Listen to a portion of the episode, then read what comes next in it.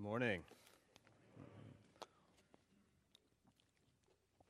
I found our, or I find, I guess, I continue to find our gospel reading this morning to be fascinating um, and difficult. And I, will just admit, I spent a fair bit of time this week arguing with God about it and Jesus. And you, I don't, I'm not sure about that, Jesus. And, and I can't say that I've totally, thankfully, got it figured out. Um, but, but, but I'm in a good spot with it. I'm in a comfortable spot with it. And I, I do hope that I can bring you there with me. So if you've got a Bible, let's open it up. We're in Luke chapter 20. And you might have a, a, Bible like this one or a Bible on your phone, whatever it is. We're, we're okay with that here. But, but I encourage you to open it up and to read along and to look at this passage with me. While you're finding it, I'll set the stage. Jesus is in the final week of his life in this passage from Luke. He is in Jerusalem. And we, we celebrate many of these events um, during Holy Week. And so, if you remember, if you've been here on, on Palm Sunday, you remember that the, in this final week of his life, Jesus processed in Jerusalem very triumphantly, uh, with much fanfare and much ado. And he processes in and he's staying in the city. And then early on that week, one of the first things he does is he goes to the temple. And he is furious with what he sees there and what's happening in God's holy and sacred place, God's house of worship. And so he overturns some of the men who are doing business there. He overturns their table and he drives them out. And he quotes from Isaiah He said, My house is a house of prayer. It's not a house of business, it's not a house of um, overcharging, um, it's not a house of, of extortion, it's a house of prayer. And so some of the Jewish leaders, well, I would say all of them, were not real happy about that. And so they're starting to plot and they're trying to get Jesus. And so here he is a day later, and he's back in the temple and he's teaching. He's teaching the folks, and, and they, they comprise a, a plan. And, and, three sects of, of Jewish leaders, all, none of whom like each other, but, but their dislike of Jesus is greater than their dislike of each other. So they team up and they're going to come at him with three tricky questions. And so, for instance, um, they ask him the very passage right before this, they say, Well, Jesus, what about um, money? Should we pay taxes to Caesar? And I, I, won't recount the story for you, but Jesus gives a fabulous answer, and it, it blows their minds. And so finally, we have this group coming to him today. They're the Sadducees. And they're trying to trap Jesus, and so they have a theological question for him. But to understand what's going on, we need to know about these folks, the Sadducees. Who were they? Well, they were the elite class. They were the ones who controlled the temple. They were the ones who um, sat on the Sanhedrin, which was like the, the council of Jewish leaders. They were the ones in charge. They were the elite um, priestly class in Jewish society. And so the other big group that we read about in the New Testament is what? It's the Pharisees, right? Jesus has lots of run ins with the Pharisees, actually, only a few with the Sadducees.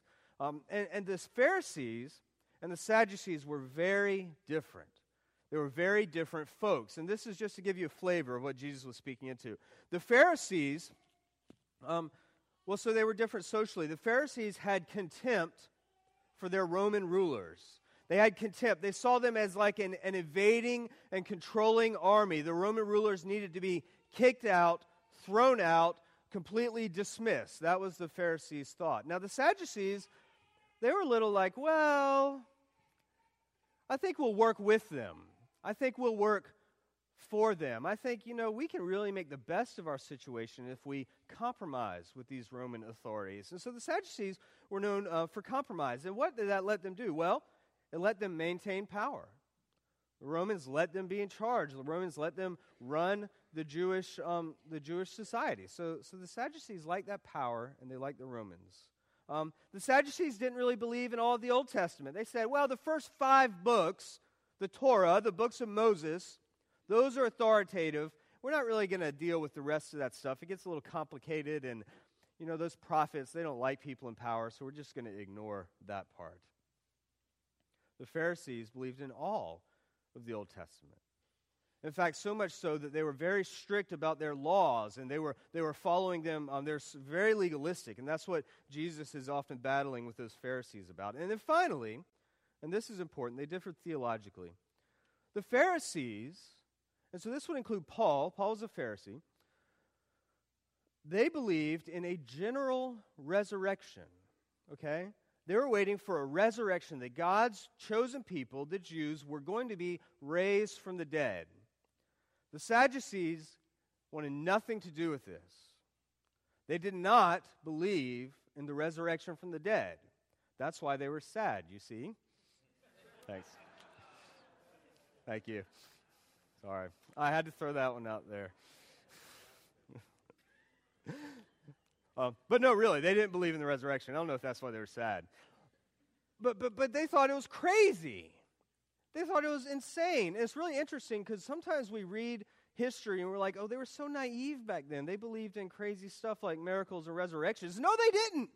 Somebody raising, being raised from the dead was just as preposterous to them as it is to our world today. That nobody believes this stuff.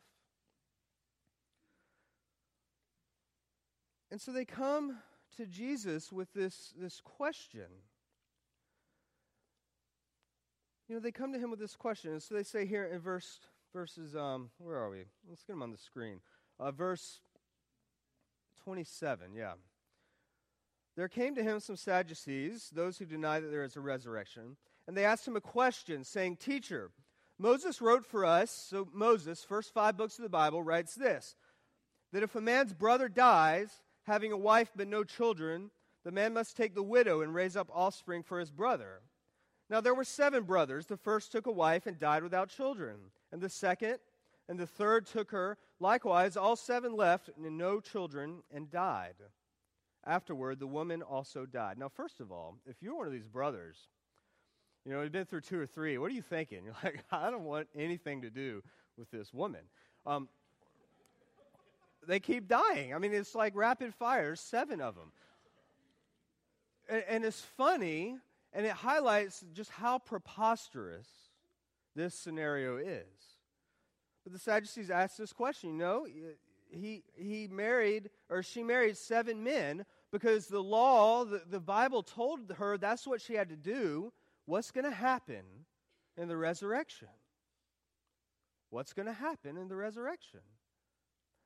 They were following the law. Why was this the law? Well, in those times, there was a huge concern for passing on the family line. And so these brothers took that responsibility. If their older brother died and there was no heir, they would take on the responsibility of passing on the family line. Um, certainly, honor was part of this, but there are very, um, very practical things like property. What happens to property? How does it get transferred? Well, through the, the oldest child, mostly. And so there were very real concerns there. And the Sadducees say, Tell us about it, Jesus. In the resurrection, what happens? Now, did they really want the answer to that question? No. They didn't care about the answer. They were trying to trap Jesus. And so they're saying, listen, if you believe in the resurrection, you have to dismiss part of the Old Testament. If you believe in the Old Testament, you have to dismiss this idea of resurrection. What are you going to do about it? And so Jesus responds, and it's brilliant. It's brilliant. Luke leaves out a phrase that Jesus says that we find in Matthew and Mark he looks at them and he says, You're wrong. You're wrong. And there's two reasons why you're wrong. You don't understand the power of God, and you don't understand the scriptures. You don't understand the power of God, and you don't understand the scriptures. So, the first part of Jesus' answer deals with the power of God. The Sadducees don't know it. They don't get it. They don't understand that a resurrected life could be quantitatively different than this life that we know now. Can be completely different than how we understand things now. And so, you know, they don't understand the fact that there just because there's there's some um, this structured marriage here that it might be completely different in the world to come. That there's social status and elitism here, they probably were expecting that if they believed in it in the world to come. Right? And, and Jesus is saying, no, it, it doesn't work like that. What we can expect in the resurrected life is, is completely different. Let's see verses 34 to 36. Jesus responds to them like this The sons of this age marry and are given in marriage. So that this time, these days, we marry and we're given in marriage. But those who are considered worthy to attain that age and to the resurrection from the dead neither marry nor are given in marriage, for they cannot die anymore because they are equal to angels and are sons of God, being sons of the resurrection. Sons of God because they were sons of the resurrection. Now, the point here that Jesus is making, we, we kind of have to be careful. He's not trying to make a point about marriage, okay? He talks about marriage. We're going to look at that briefly, but he's trying to make a point about the resurrection and the assumptions that the Sadducees were coming to this question with. They were just assuming that the way things are now is the way things would be in the future. And Jesus is just saying, He's saying, no, that's not the case. That's not the case. You quote this law from Moses. Well, this law from Moses is about um, procreating and continuing the family line and who's going to have children. And in the age to come, there's no death. And if there's no death, there's no need to continue to pass things down like we've always done before. The power of God, even to eternal life, is Jesus' point. That you just don't understand, Sadducees, the power of God. And this is where I've been arguing some with God this week. Jesus does talk about marriage. And he says, We're not going to be married. And I'm like, Well, I kind of like my marriage. I'd like to keep that, Jesus. And I think this is where, again, where we have to be careful. The Sadducees didn't come to Jesus and say, Who will be the prince charming of this widow when she gets to heaven? They didn't say who is going to be her one soulmate when she gets to heaven. They basically said, with whom will they carry on the family line? That was the point of the question. How will this family line be continued? And Jesus saying, well, you don't need to worry about that in the age to come. There was not really a concern about relationship and romantic relationship, it was about practicality, legality. Who's going to keep this thing moving? And so Jesus is not necessarily talking about relationships. He's actually pretty silent on that part. And so we don't know too much of what this will look like. We don't know too much of how these relationships are going to work. And I don't simply mean marriages, I mean all of our relationships in the world to come. But you can count on this, okay? You can hang your hat on this. For those of you in here who have the best marriage possible, the best marriage you can imagine, it will be infinitely better in the world to come. However, that relationship looks, it will be so perfect and so joyful because God is right there in the middle of it. And for those of you with the worst possible marriages, in the age to come, they will be completely redeemed. What that looks like, we don't know, but it will be completely and amazingly redeemed. And so hang your hat on those two points. So the Sadducees didn't know the power of God, and they didn't know the Scripture. So Jesus um, goes on and, and, he turns to Scripture to prove his point, and he specifically quotes from the part of Scripture that they um, believed in and thought was authoritative. And so, verse 37, I think. Yes. The dead are raised, even Moses showed in the passage about the bush, where he calls the Lord the God of Abraham and the God of Isaac and the God of Jacob. Now, he is not God of the dead, but God of the living, for all live to him. And so Jesus is saying, look, read your scriptures. And when the Lord is in the burning bush and he's speaking to Moses, Moses says, Who are you? What, what, what is this? Who are you, this burning bush? And he says, I am. He uses the present tense. I am the God of Abraham and the God of Isaac and the God of Jacob. Those men had been dead for a few thousand years at this point. And he says, I am their God. He's, he doesn't say, Well, I was their God or, or, or, I'm the God they used to worship. He said, I am their God. It's a, a present tense that, that somehow these three men, though dead, were still living. That they're still alive. And that God still is their God. Why? Because He's not the God of the dead, He's the God of the living. He's the God of Abraham and Isaac and Jacob. And have they been resurrected yet? No, they, the resurrection hadn't happened. But they're alive. And one day they will be, once again, they will have resurrected bodies and they will be with God and they'll be with us. because God is their God. He's the God of the living.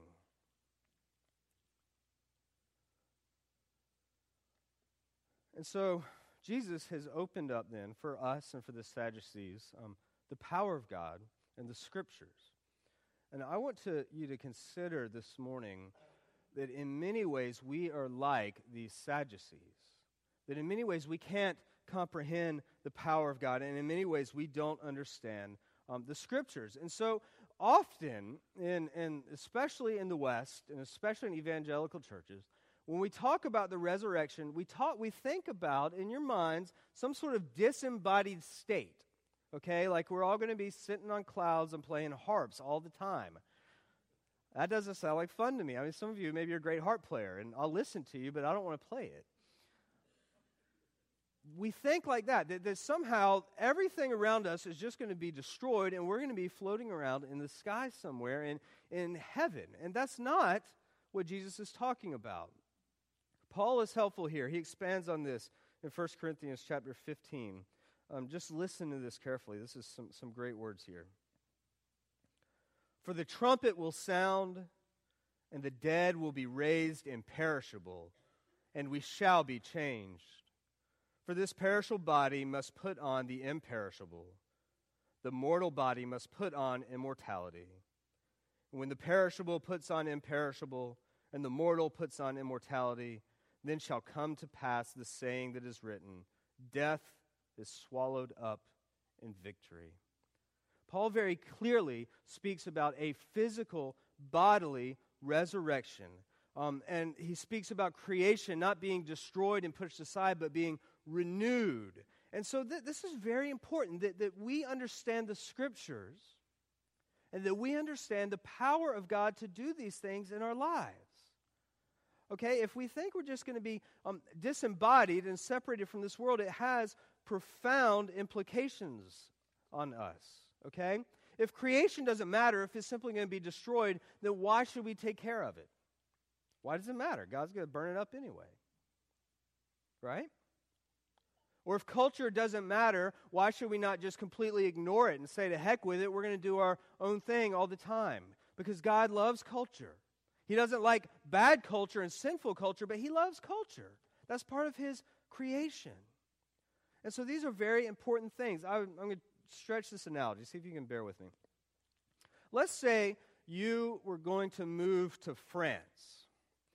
Now, if this was a temporary move, you know, for a couple months, or even a few weeks, you might probably not really want to learn the language. You might not want to learn to like the food. And you probably maybe would sit back in judgment of the culture. Like, oh, these people are crazy. They're ridiculous. I can't wait to get back to America. I'm not learning French. I'm not eating dinner at 9 o'clock at night. I can't wait to go home. Now, if you were living there permanently, if you were moving to France and you were never coming home, you probably learn to like the culture. You probably learn the language. You'd probably learn to love the food. It, it would be a completely different outlook on life. And, and so it is with this world. We're here.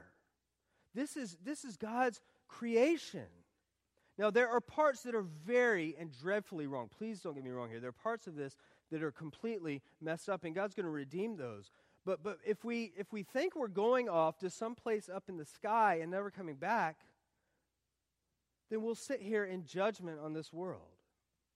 We'll build up contempt in our hearts. I can't wait for God to rescue me from this. But instead, we realize that God loves this world. He loves it so much that instead of just destroying it, He sent His Son to walk on it, to be among us, to be among this world so that it might be redeemed. He died on a cross so that, so that the sin and the baggage and the, and the stuff that we are pouring out and breaking creation with can be forgiven. And so that one day it can be restored. And that's what we see in Jesus. He's been resurrected from the dead. You read his the accounts of his resurrection and he's he's walking around in a body. He's eating fish. He's making fires for his disciples. He's a real person. But completely restored. And one day, and this is our hope, one day this creation will be completely restored. There'll be no more huge storms slamming into islands and killing thousands of people. There'll be no more sin. There'll be no more death.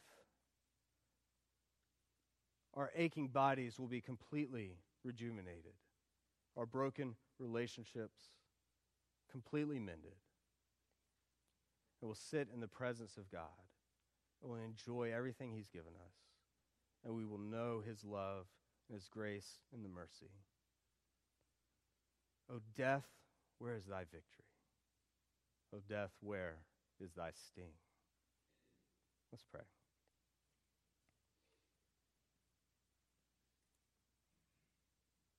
Lord, we thank you for new life, for resurrected life, for engendering in us a love of this world you've created,